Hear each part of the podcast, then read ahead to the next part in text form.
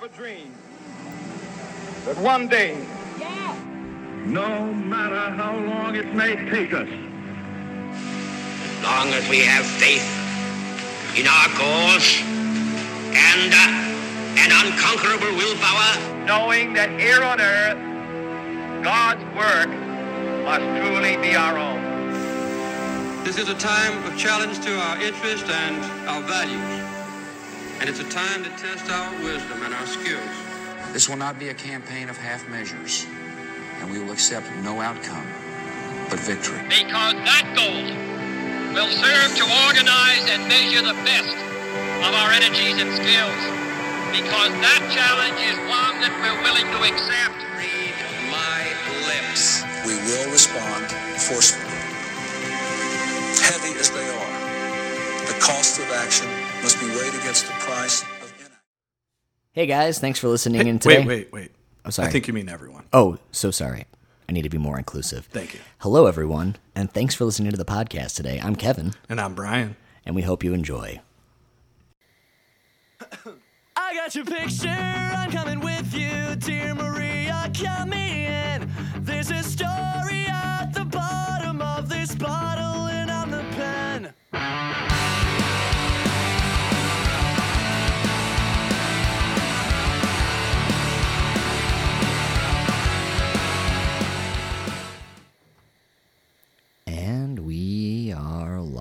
We're live. A little bit of a fun uh, introduction there for you guys. Yeah, I like and there's having a a, reason little jam for out. it. I like having a little jam out. Brian and I have been listening to a, just a little clip of music before we start Yeah. going. It's been wonderful for us. Yeah.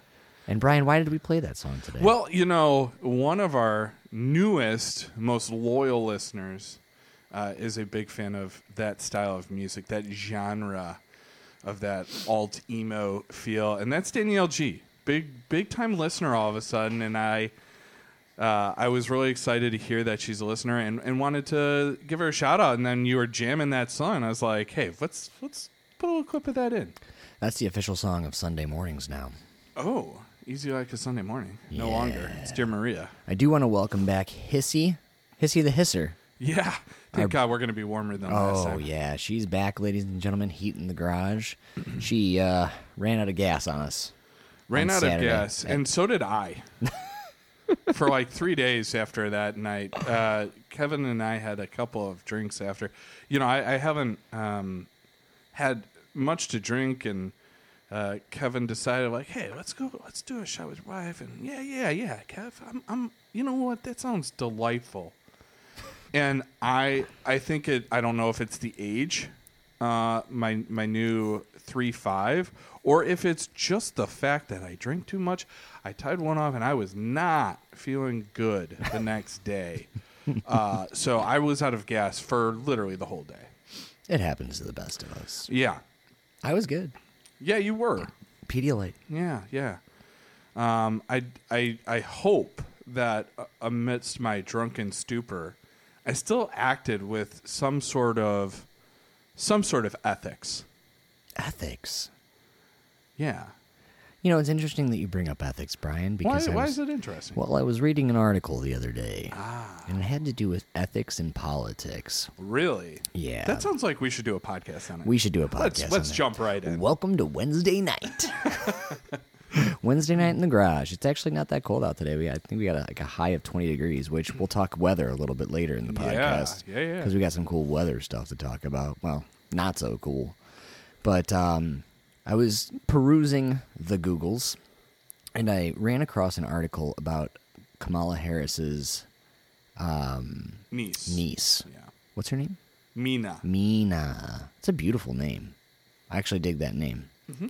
Um, but she had gotten a uh, written letter from the Biden His lawyer lawyers. team. Yeah. Yeah. The the Same. official presidential like lawyers. basically saying that she could no longer use the likeness of her aunt in any of her products. She's an author. Uh, she does some fashion too, does she not? Yeah, so essentially what Meena was doing, she wasn't really I, I, I hesitate to say she was abusing anything, but like she was doing a kids a children's book um, when uh, Kamala had really picked up some steam and uh, it had gone into production, and she was selling these books, and then the idea was.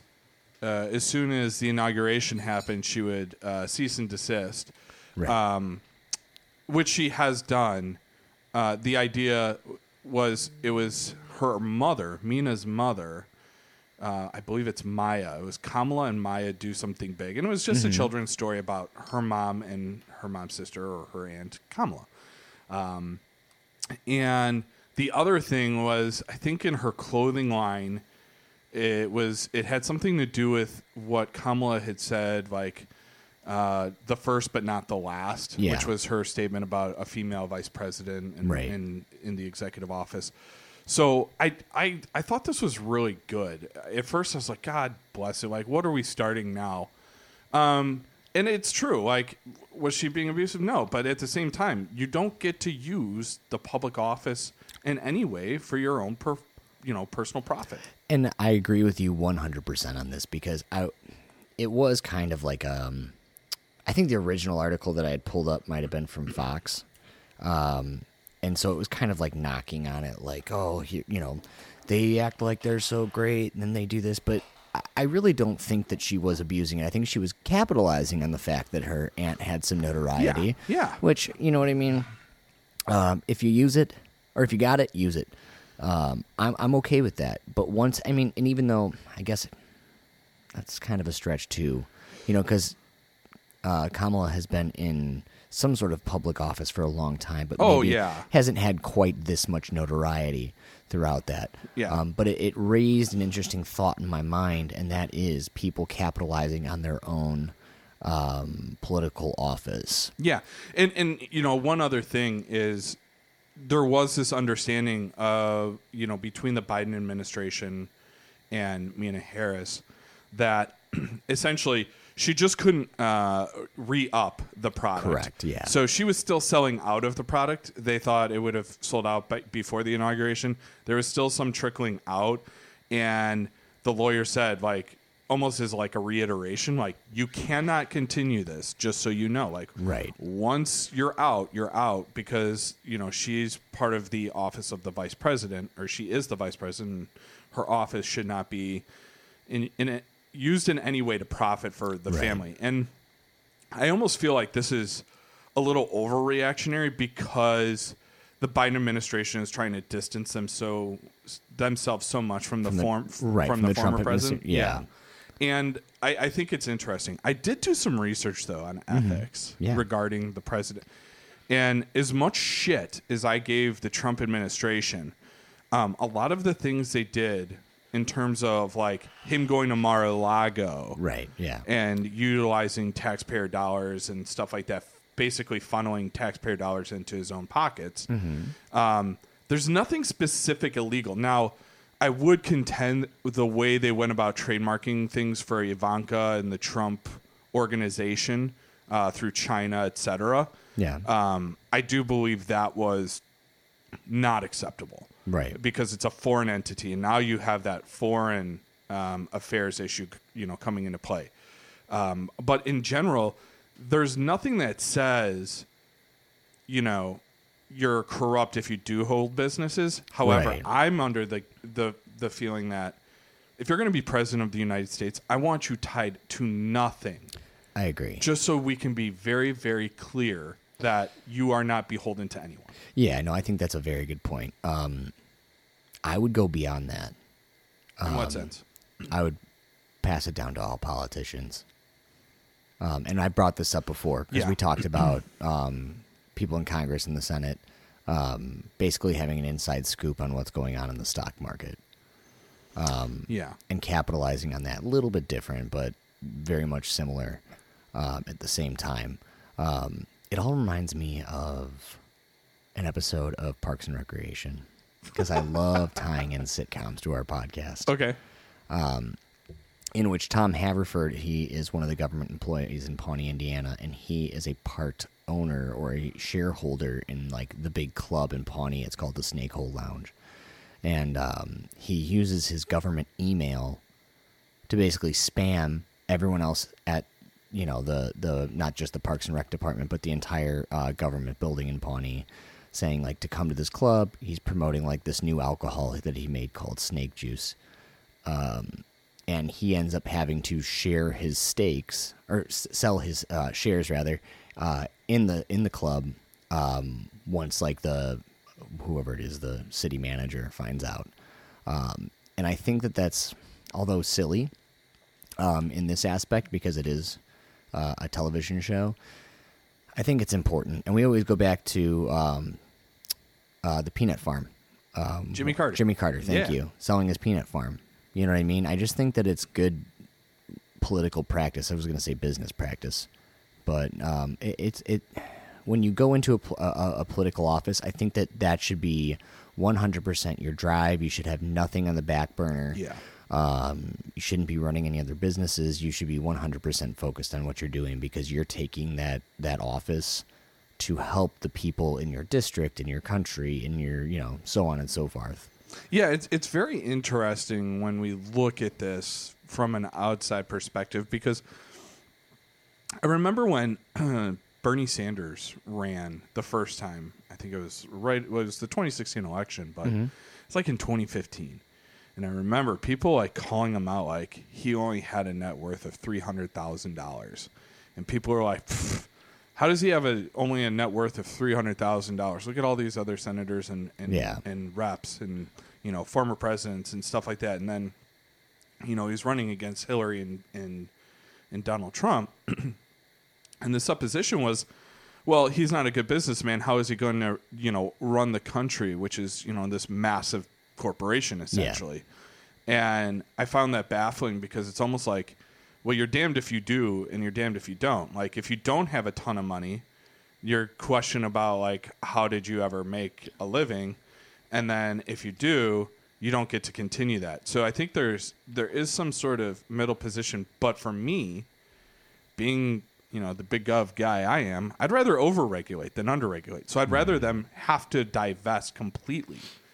So there is no ties, and like, hey, that's you're you're showing that you care more about the country than yourself, and that's who I want. Like, part of you know, you're the chief of state, you're the model citizen Right, of, right, of America. right. You're doing what's best for the country before yourself. I think that's great. Yeah, I'm not necessarily all for big time regulations. Some, All of them, I know you want all of them, Brian. all of them.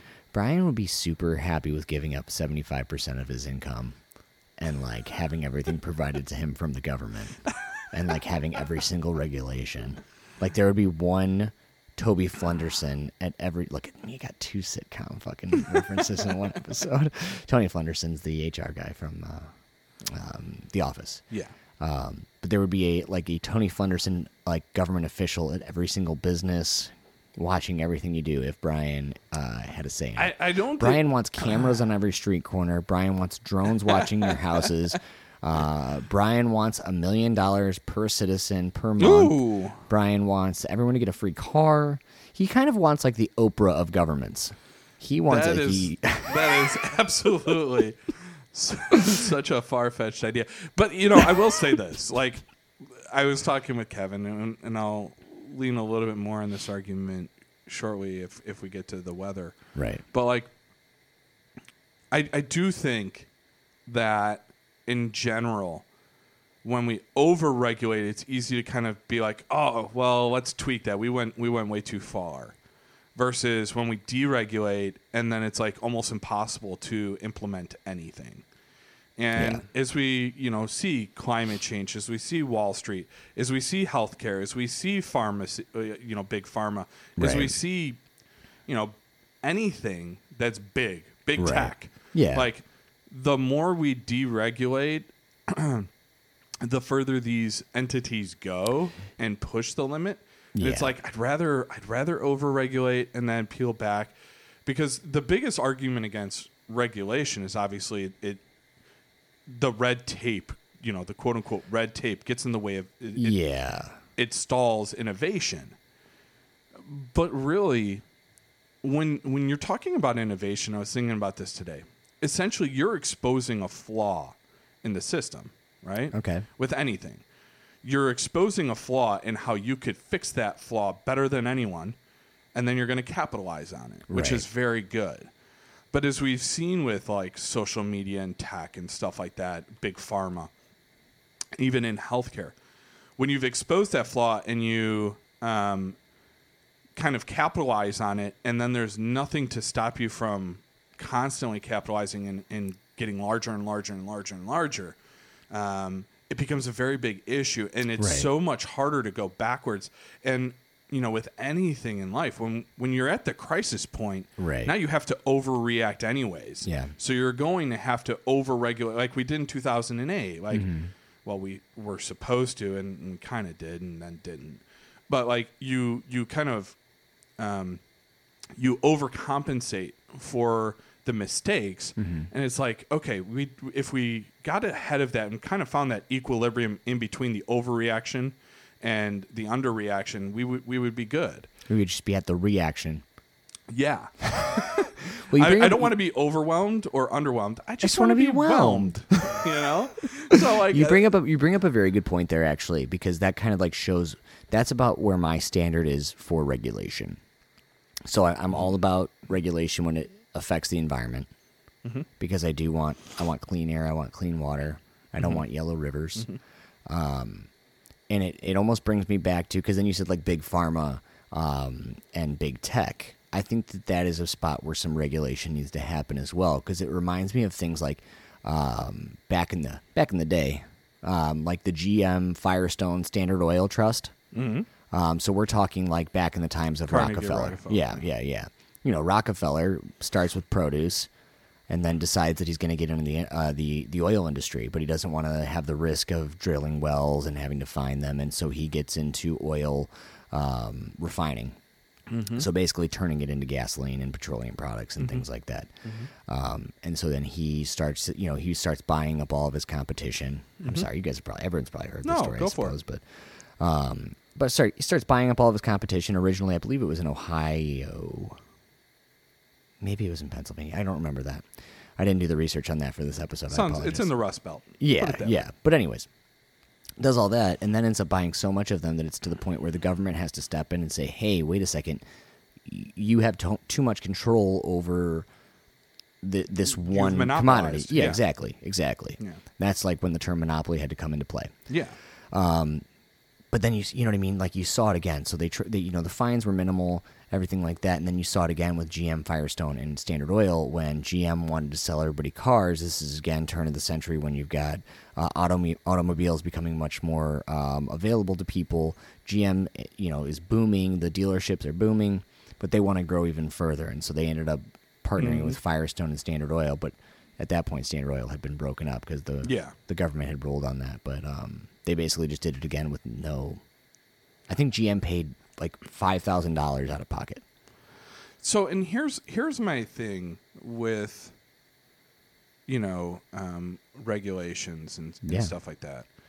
If it's if it's you know a utility or something that is a basic living right, like I think Right. of healthcare as a right, and and all that. I want as much government influence as possible, um, just to stunt any uh, corruption or profiteering that happens. Okay. Um, and s- so when we look at those things, like I, I just get very, very frustrated with the system and how we're okay with the status quo. And we're like, we would rather overreact to protect those entities than overreact to protect people.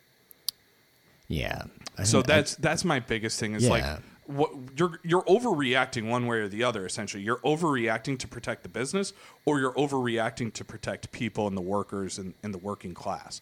It's one or the other. Like, I mean, I'm not saying you or I are overreacting in, in any like you know stupid way, but like Right. essentially you're trying to protect one side or the other, and unfortunately, it's become this adversarial proposition. and it should always be on the side of the people. You know what I mean? Yeah. You should always be trying to protect the people. I mean, the bus- businesses need protection too, but when you're talking about that, right because it's I mean, very simple. the government is for the people, by the people, and of the people, right? Right, And right. and that's what the government is there to do. It's not and for the business by the business. Yeah. and and and we've become that. And and when we look around the world, I, I just see these things, and I get very very frustrated with our own system. And and that's like when you say like ethics, you know, regarding the presidency. I want to see more ethical behavior. Yeah. And I, I'm at first I was like, I almost had that feeling that some people get with cancel culture, like, oh, so and so got canceled, and it's like they're like, I'm like, like Gina Carano, I'm like, she deserved it. Like she shouldn't. Like did she? What did she say? She she made a reference to. she made a um, reference to how essentially being a conservative in America is like being a Jew in Nazi Germany. Yeah, I didn't follow that super closely. I saw a lot of it, and Yeah, it took me. it was just a it and I hate to go off. I hate to go off on another tangent again, but I'm going to because um, I'm 50 percent owner of this podcast. but it, that's an interesting thing too, because I, I again Shout out to Heidi because we're literally going to be 50% owners. yeah, boom, LLC coming, baby. Thanks, Heidi. Yeah, you're the best. Um, but I read up a little bit on it, and I actually, ironically enough, one of the ads that came up for me on YouTube, Yeah. because my trial of YouTube Premium's over, um, was the Ben uh, Ben Shapiro show, and he was talking about that, and it was like one of those big, like four minute ads. Yeah. and he had no problem with it because he said she used it as a comparison. Um, I, I, I'll Yeah. have to do more research on it, but he he had no problem with it, and he thinks that her being fired was um, because she was a Republican. Yeah. Again, we're talking about Ben Shapiro. No, no. Well, and you know, as someone who is Jewish, That's like, why it held some weight for it me. Does, It held does- some weight for me. Yeah, but I Um, would say this: is he's always going to over over empathize with, With the right. with the right, Yeah. and and she was obviously saying that. Not to mention, she had had a situation where it was considered transphobic because I think it was like the entire cast of The Mandalorian in their Twitter bios had put Mm-hmm. their uh, gender pronouns. So he, his, you know, she, hers, Mhm. they, them, whatever. Yeah. Um, and she didn't. And someone reached out to her and she thought it was stupid and she didn't want to go along with it, which is fine. Then leave it at that. Yeah. But she made her pronouns beep, boop, bop. I'm sorry that. I, I I'm know. Not, It's I'm- so stupid. it's only funny because it's beep boop bop. yeah, it's so stupid. That sounds something stupid that I would say. But the other thing is, is um, uh, Pascal, the, the guy that actually p- plays the Mandalorian, his Yeah. sibling is trans. Mhm. So you're mocking that, and even if she meant to mock the audience's request, Right. more than the trans community pronoun aspect, it came off a certain way. And she had said she learned her lesson. She pulled it down. Blah blah blah. That's so respectful. then that and that's why you get that second chance. Right. You're a face of Disney, right? You're one of the lead characters of one of the biggest shows they have. Yeah. You're representing the brand with everything you do. Understood. Yeah. And I don't understand this idea of cancel culture Mhm. when it's canceling something that is the the company says Yeah. of all brands, right? Right. Disney wants to have this brand of inclusivity, and children, clean- very clean, clean, cut, yeah. and and all that. So I look at that and I'm like, why are they not understanding that? Not to mention, one of the biggest conservative ideals is at will employment. and that's what I was. I was literally just gonna say So that because how do you go as a conservative saying they shouldn't have fired her? Well, then why don't you like support labor unions in that instance? Yeah. Well, I think, again, but I, I, I, I don't think you're necessarily drawing at straws there. But I think that they have the right to say that. Like maybe they think that she shouldn't have been fired. I think that she should have been more careful in the in the world that we're in now. I support her right to say everything that she has said. Yeah. You know what I mean? No problem with it whatsoever. Absolutely. She should not go to jail. No, any no. I'm not even saying that. She shouldn't be. Well, I mean, I guess she could be ridiculed. I don't think what she said, as far as I've read, it, you know, was really like ridicule worth. Uh, but if people wanted to, that's their choice too. But if you're employed, especially for a huge corporation like Disney, like you have to be on your toes. It's like being a politician. You have to make sure that what you're saying is copacetic. Um, otherwise, you know what I mean. The business that employs you has every right to fire you.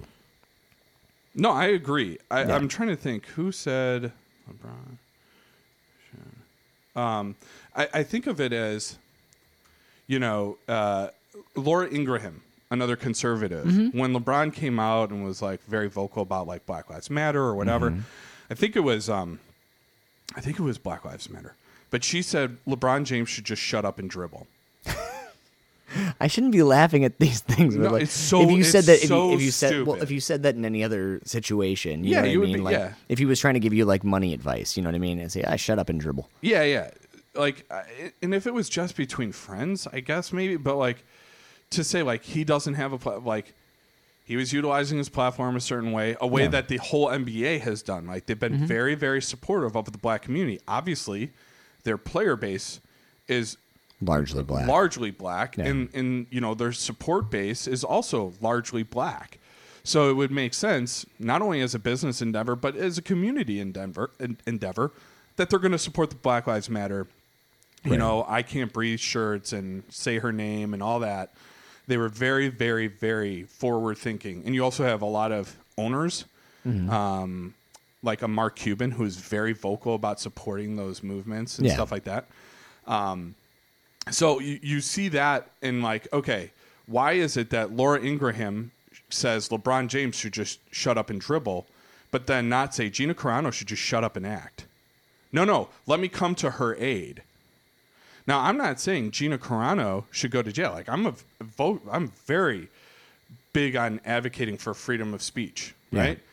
But I also understand the brand does not want to perpetuate certain things, Right. And they probably warned her very sternly the first time with the transphobic pronoun issue. Well, and especially in this day and age, like people are um I don't want to say overly sensitive, but more sensitive. You know what I mean to certain things. So like you you especially have to be more more careful about what you say now. Yeah, I think I think there is like people like to go, oh, it's the woke culture. That's not no, that's not what I'm saying. No, no, not you. Yeah, yeah. no, yeah. but I'm going to go off on a little tangent here. We've gotten. A, I think this is a really good conversation. That You is- know what? This episode's going to be called yeah, The Tangent. Yeah, it went from ethics to business ethics. No, um, a little, little To Billy Madison, culture, to- Billy okay. Madison for you. I- I got you, I got you. ethics.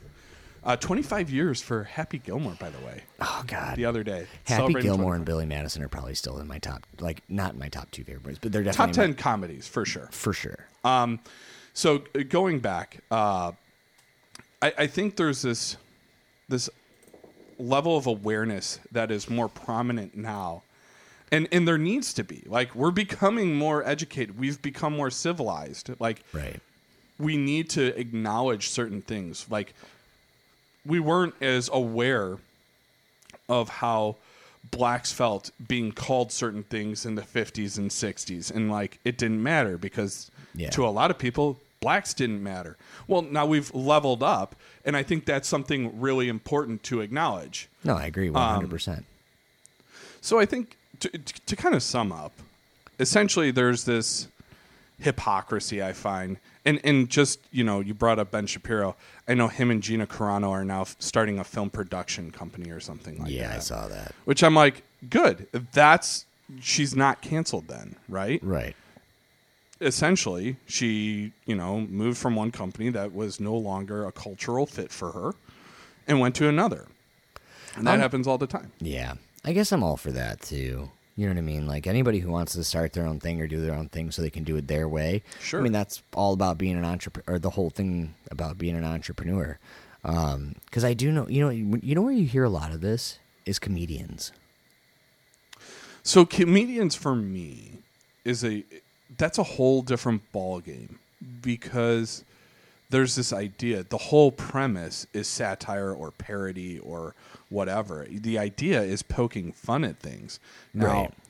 I, at no point should like Michael Richards have ever said the N word in his, you know, stand up or whatever. Um, like he did. Michael Richards was the actor that played um, Kramer on Seinfeld, and he went kind of off uh, on a an audience member. And so I, I do think there's an element of satire that allows you to push boundaries further than you should um, in normal life.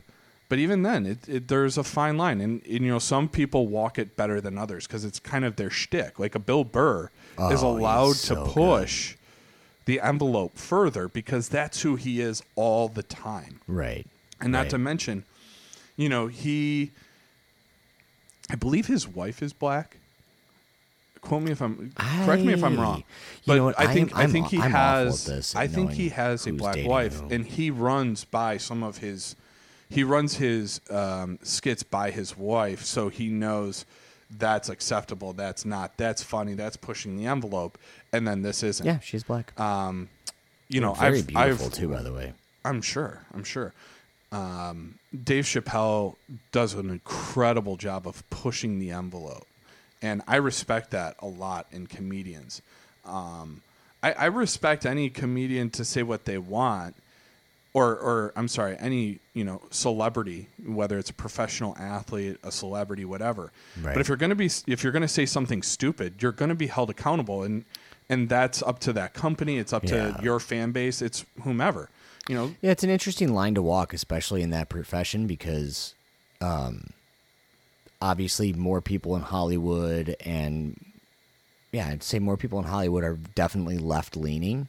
Um, Yeah. they're not to the right, and so people on the right are a little bit of a. I don't want to use the word minority, but Well, they're they're the- they're the number they're they're fewer. they're the political minority. They're, in, in they're fewer in numbers. They're Yeah. fewer in numbers.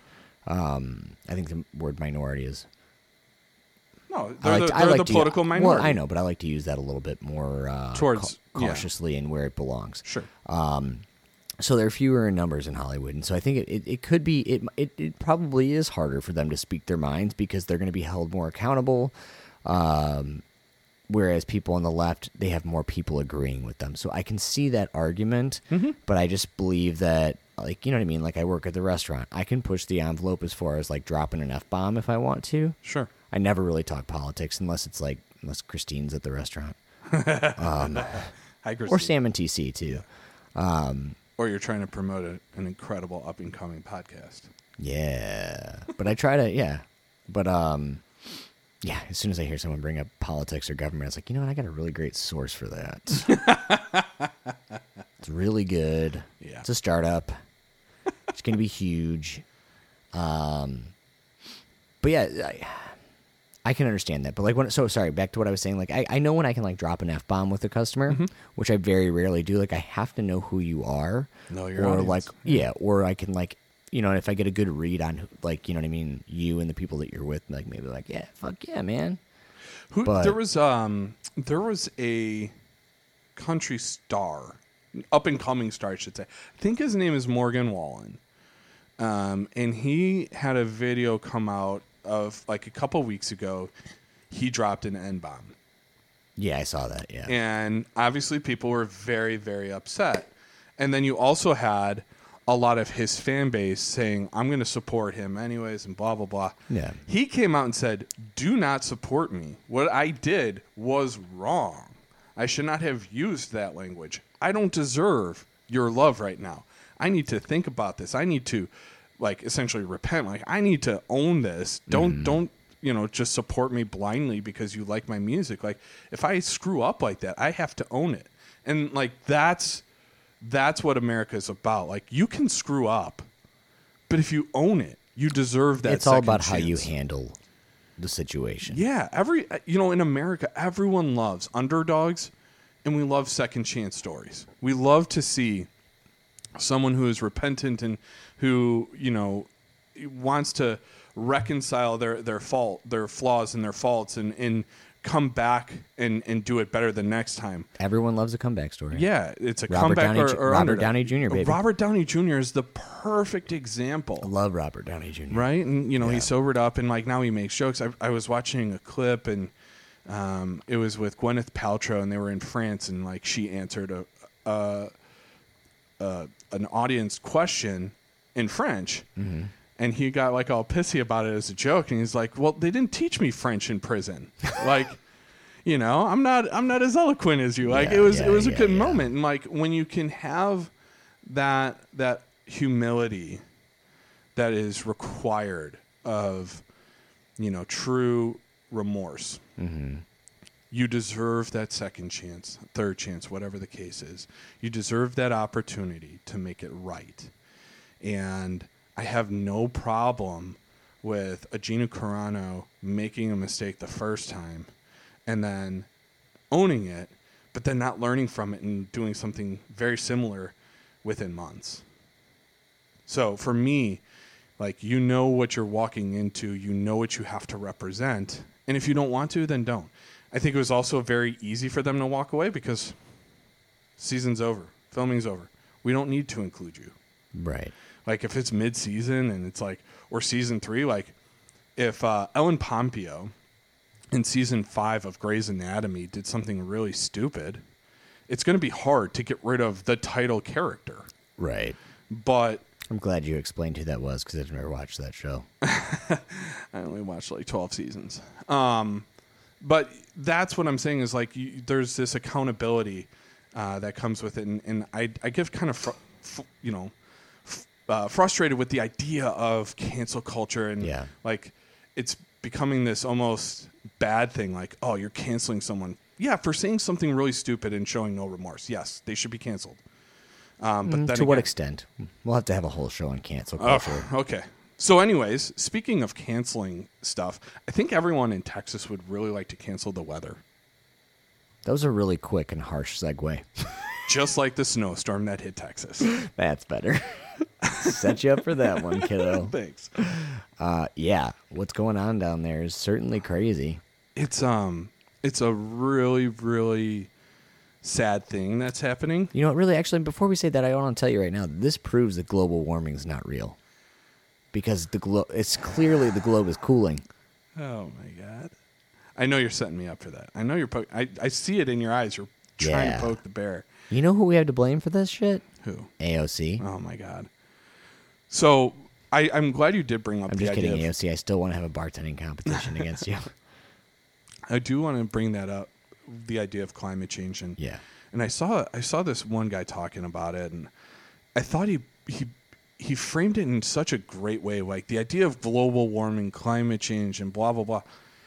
He brought it up as destabilization, That's good. and I like that because essentially, the more destabilized, the more radical the Mm-hmm. weather events become. More tornadoes, more hurricanes, more tsunamis, more Yeah. snowstorms and blizzards and blizzards where they've never happened and Yeah. and all of that and then you know the fallout from those things and i think that's a really great way of framing it and no one can deny it like there are people and i've had this argument with people literally in the last few days that said if global warming is real well why is texas getting snow and then Yeah. i'm like you're not getting it but something I thought was very, very interesting was the response and how these incredibly difficult weather scenarios played out and what was the response to them in terms of government. Um, and what I, I thought was very interesting with how, you know, Oklahoma had far less power outages Right. um, because they are part of a grid system with like 12 other states, I want to say, maybe Yeah. 16 even. Um, whereas Texas, which is one of the, it is the largest power user and power supplier in America.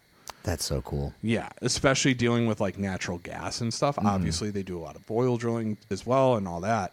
Um, but twenty percent of their um, their energy is supplied by wind turbines. So I mean, they do a lot. But Texas itself is on its own grid Yeah. and it's privately owned Right. and this is where I come back full circle with the regulation talk, is this is a private entity that had no vested interest in making sure it was winterized, right? Right, because that's an extra cost. We're never going to need to deal with that. Why would we winterize, right? If we winterize, that's money out of my pocket. I have to put that money up front. Mm-hmm.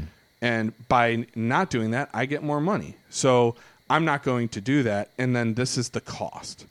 So when we deregulate and we privatize too often, especially in the utility aspect, what happens is corners are cut for the for the sake of profits.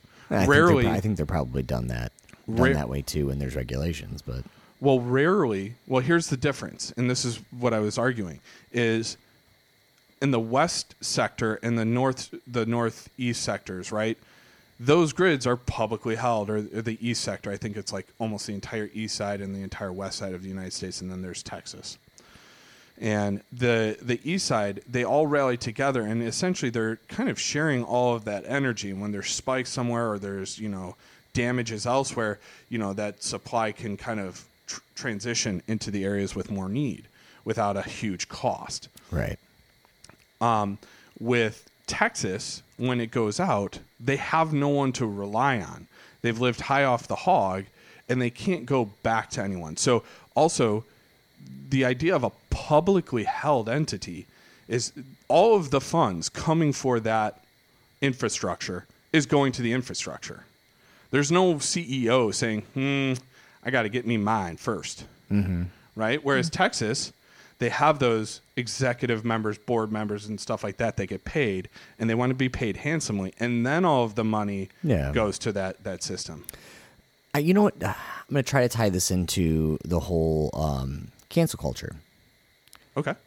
In that you can say what you want, but you have to deal with the repercussions. Same thing with Texas. I support their right to want to supply their own power and to be off the grid, but now they've got to deal with the consequences afterwards. So I, I, I really, I don't have it in me To to do that. Like, I, so I was talking to you earlier. I'm not saying like the the people, like the No, you know, yeah, the- yeah, the no, pri- I get it. private citizens. I'm saying like, But like, so well, maybe I am. I guess they vote for their yeah, officials. so they voted for their officials and, and they've privatized it and and now the state government is supposedly going back and like re-examining everything and this is mm-hmm. what I'm saying. When you deregulate and privatize things, it is very very difficult to go in a more progressive fa- like direction because there's people are so up in arms about overregulation and all that. And that's what this i was talking with someone today and i even mentioned to you i love political discussions when it's you and i talking and we we disagree. And like i love disagreement. I learn from it. And he was talking about how you know the state government was already in kind of setting in motion some of the regulations that they wanted to make. And it's like well you just said you were worried about overregulation but they needed some regulation. They had none. And this is where we're at because of that. Um, so so for me I, I want to say like you you made your bed now lie in it right? Especially with that bastard ted cruz who's begging for federal emergency relief funds but when there was a nor'easter I think it was in 2012, and Congress had a vote on sending them emergency funds. He hmm. voted no, and he got called out on it on TV. He's like, "Well, that's kind of political sniping." No, it's not. If it's if you won't send it elsewhere, but now you need it, that's not fair. And that's one At of least he's fighting for the people in his state. Yeah. But he's Look at me finding the positive. but he, he should be No. fighting for all of America. I understand that, yeah. He fights for the people in his state for his own benefit because For whatever sure, 'cause he whatever wants gets to him keep- continue to hold office, exactly. yeah. And I, you see a lot I've of been watching. I've been watching House of Cards for the first time. great show. Yeah, I know, but it's like makes me like sick to my stomach. Yeah, yeah, because th- there is a lot of that. Yeah. Um, you know, he's from what South Carolina. I can think of a South Carolina senator that's just like him, Lindsey Graham. Anyways, I knew who Oh. you were saying. I want the audience to be damn sure. Okay. It's Lindsey Graham. I don't like him. Um, but yeah, so I, I find there there's this level of uh, hypocrisy and reactionary um, th- this this reactionary position of the Republican Party right now is like, okay, well, let's wait for something bad to happen and then we'll try fixing it. And it's like, why are we trying to react all the time instead of be proactive? Right? That's that's the Green New Deal. Let's get out ahead of this. Let's be the innovators. Yeah. Let's not fall feel? behind. How do you feel about that? So, what was it? Uh, the governor of Texas Yeah. was calling out AOC, saying this is the the This the is her fault. Yeah, this is the doings of the Green New Deal. Well, and, and okay, so let's talk about political sniping, but really missing the mark. Like, 20% of Texas energy is from wind energy. They didn't lose 20% of their energy, they lost 100%. And that's from natural gas. Yeah, that, it was actually the natural gas wells that froze over. That For was the whole the state. The, well, it's Because I thought that only twenty five percent of the state was out of power. Um, it was yeah, it was m- millions and millions of people, Yeah. So But I thi- I th- the way you said that made me made it seem as though the whole state was out of power.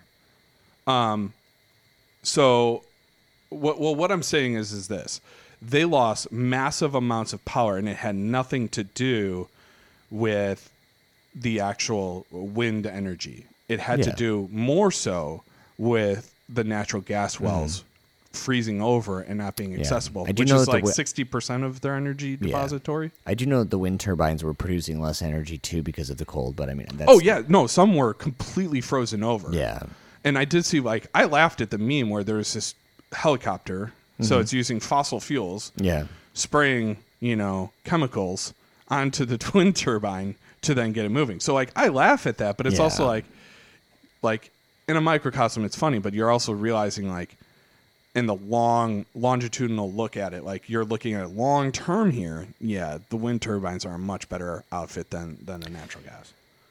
But I, I don't I- understand for like how, for the environment. Yes, as far as like energy production, I believe natural gas has a higher output. well, yeah, but you know, But know, but you're right for the environment. I the- agreed the 100. percent Truly, like the best output is nuclear, right? Yeah, I don't have a problem with nuclear energy because the only, I mean, the, the issue that you run into with nuclear energy, it's completely clean burning when it's or not burning, but whatever the fuck it's doing.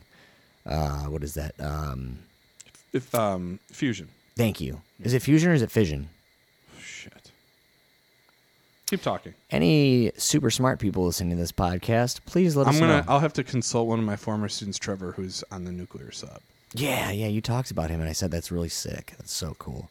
Uh, anyways, um, the issue that you run into is when the nuclear core is depleted, which I it takes a ridiculous amount of time. It is fission.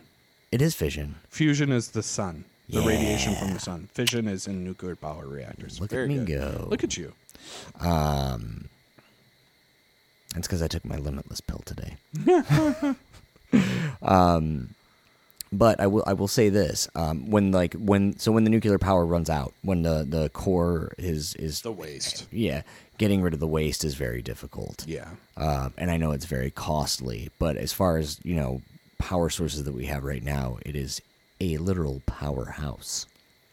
Yeah, and nailed it. the other the other aspect to what's going on is Texas. Uh, some Texans may still lose power yet, so it's Yeah. we're in the millions of people who have been without power for days, and you're, you know, you see like the TikToks or the the news clips or whatever, and Mm-hmm. these people are sitting in their home.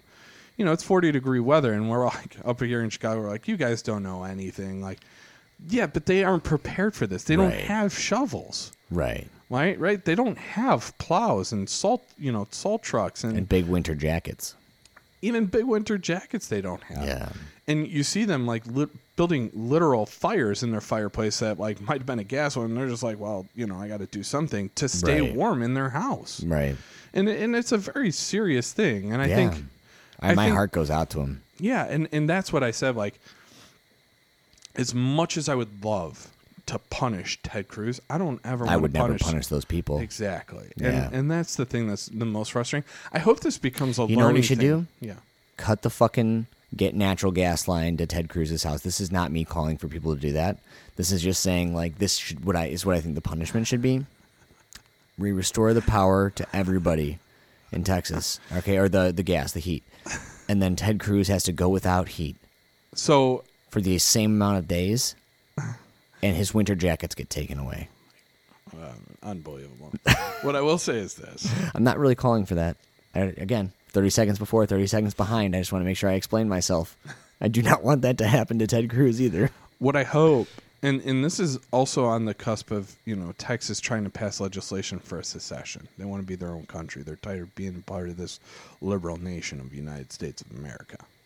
Hmm. And they want to secede. Not all, certainly not all Texans, but there are Republican leaders in that area. They want to secede.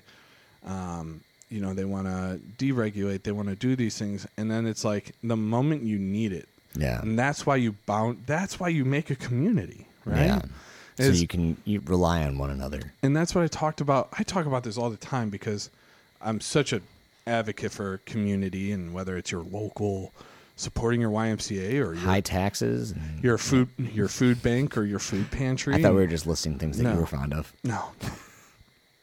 Um, when we when we look at community as like a school community, a um, you know, Yeah, you have learning. city, yeah. uh, you know, even a country.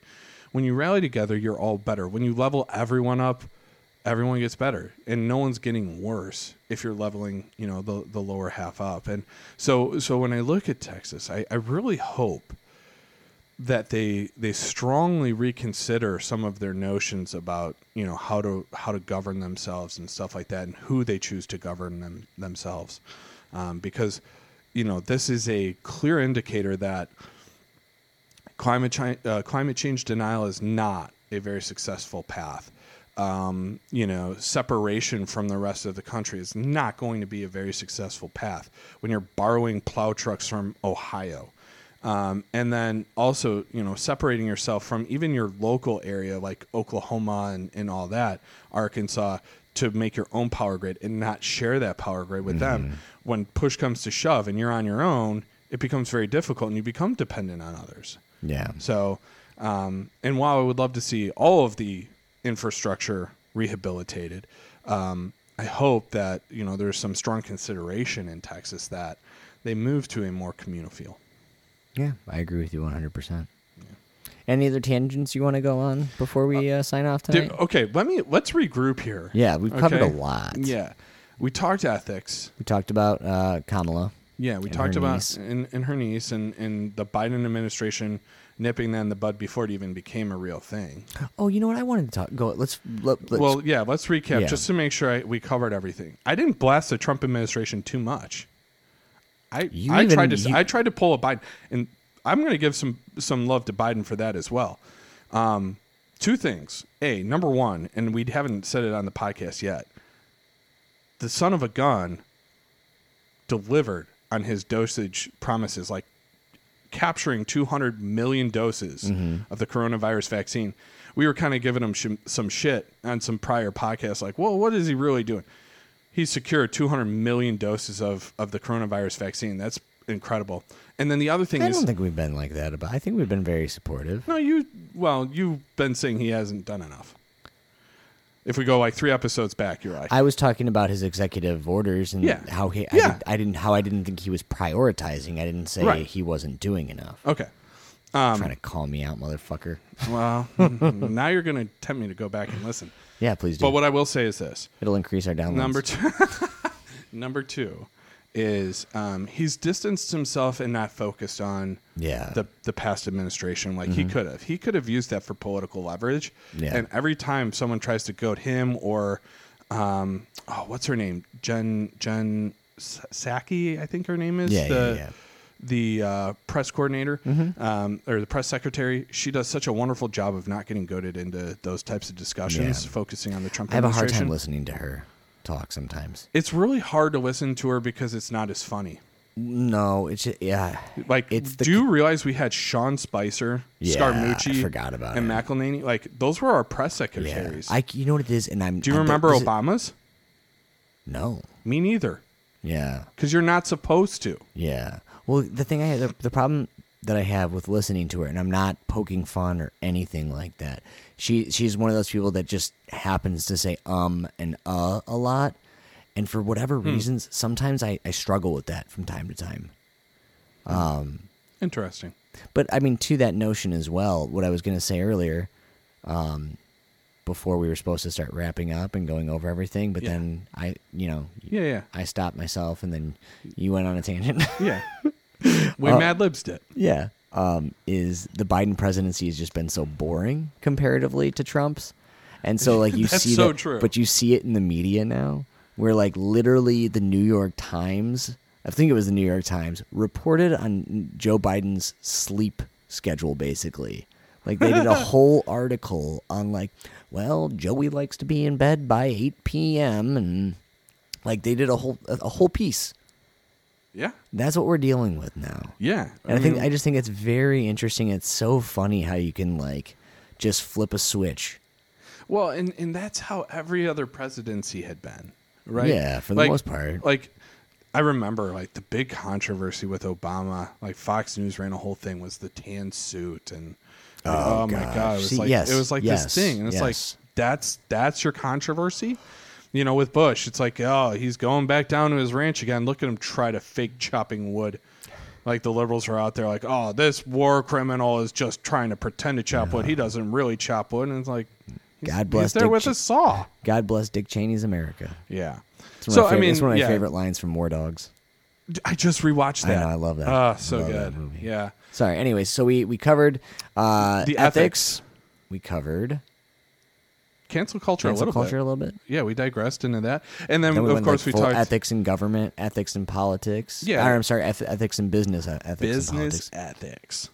And then you know the the really the most important thing is is what's going on in Texas because lives are at stake here. Um, you know, it's not easy in the midst of a global pandemic to like also be dealing with hypothermia and like running around and you know there's there's you know runs on the grocery store and stuff like that and, And if we have any, if we have anybody listening in Texas right now too, we would love for you to reach out to us, Yeah, madlibspod at gmail.com. I mean, we want everyone to reach out to us. Um, but you know, let us know what's going on down there. Um, logistics is very difficult. I, I Yeah, I work know in if you- logistics, and, and I'm telling you right now, they had a 133 car pile up, and there were six six people died on, on the first day of Yeah. the ice and stuff, and it it's a nightmare getting to and from. Trucking ca- like carriers are shutting down right now, and so like goods aren't coming into the grocery store, so it's Right. it's a very difficult situation. Our hearts are are, are with you, and and I hope you know. Uh, Texas accepts help from the rest of the community and and uh, wants to be a part of this community. They will. Well, thank you guys for being a part of this community, The the Mad Mad podcast community. Yeah, thanks thanks so much. And you know, we've been getting more and more feedback. Um, we we continue to see the the audience develop into to bigger numbers, but we want to get really big. We want to make this community whole. We want to make a community where everyone feels welcome to share their opinion, whether you're you know in agreement with me and disagree with Kevin or vice versa. We want you to feel comfortable, and if you disagree with both of us, feel comfortable. Be a part of this community. Yeah. Also, let us know if you want us to make Team Kevin and Team Brian T-shirts. Oh boy, It, that would be it- interesting. It, would get very competitive. No, you would win, Brian. I don't think so. Pete, Brian, Brian, you're so sweet. You're so kind. You're such a fucking liberal. Well, on that note, uh, On that we're note, we're yeah. very thankful for you all. Please Yeah. continue to spread the word, and that's what I was getting at. The community needs to keep growing into into a whole community. Let's let's turn the conversation around. Let's make it Mad Libs. Yeah. Love you guys. Love you. Well, guys, we're here. We've made it to the end. Wait, wait, wait, wait, Kevin, Kevin, we got to thank our sponsors. What sponsors? Well, we, we haven't gotten any official sponsors yet, but we do have Patreons. Oh, And we should let people know that they can join our Patreon for subscribing from five to ten to twenty dollars. Any amount helps. Yeah, thanks to all of our Patreon subscribers. If you guys don't want to do a monthly subscription, you can also support us by buying some of our awesome clothing at madlibspodcast.threadless.com. And that's a win win win. Win. also, if you guys uh, wouldn't mind, we would love for you to follow us on our Facebook page and our Instagram. Thank you. Thank you.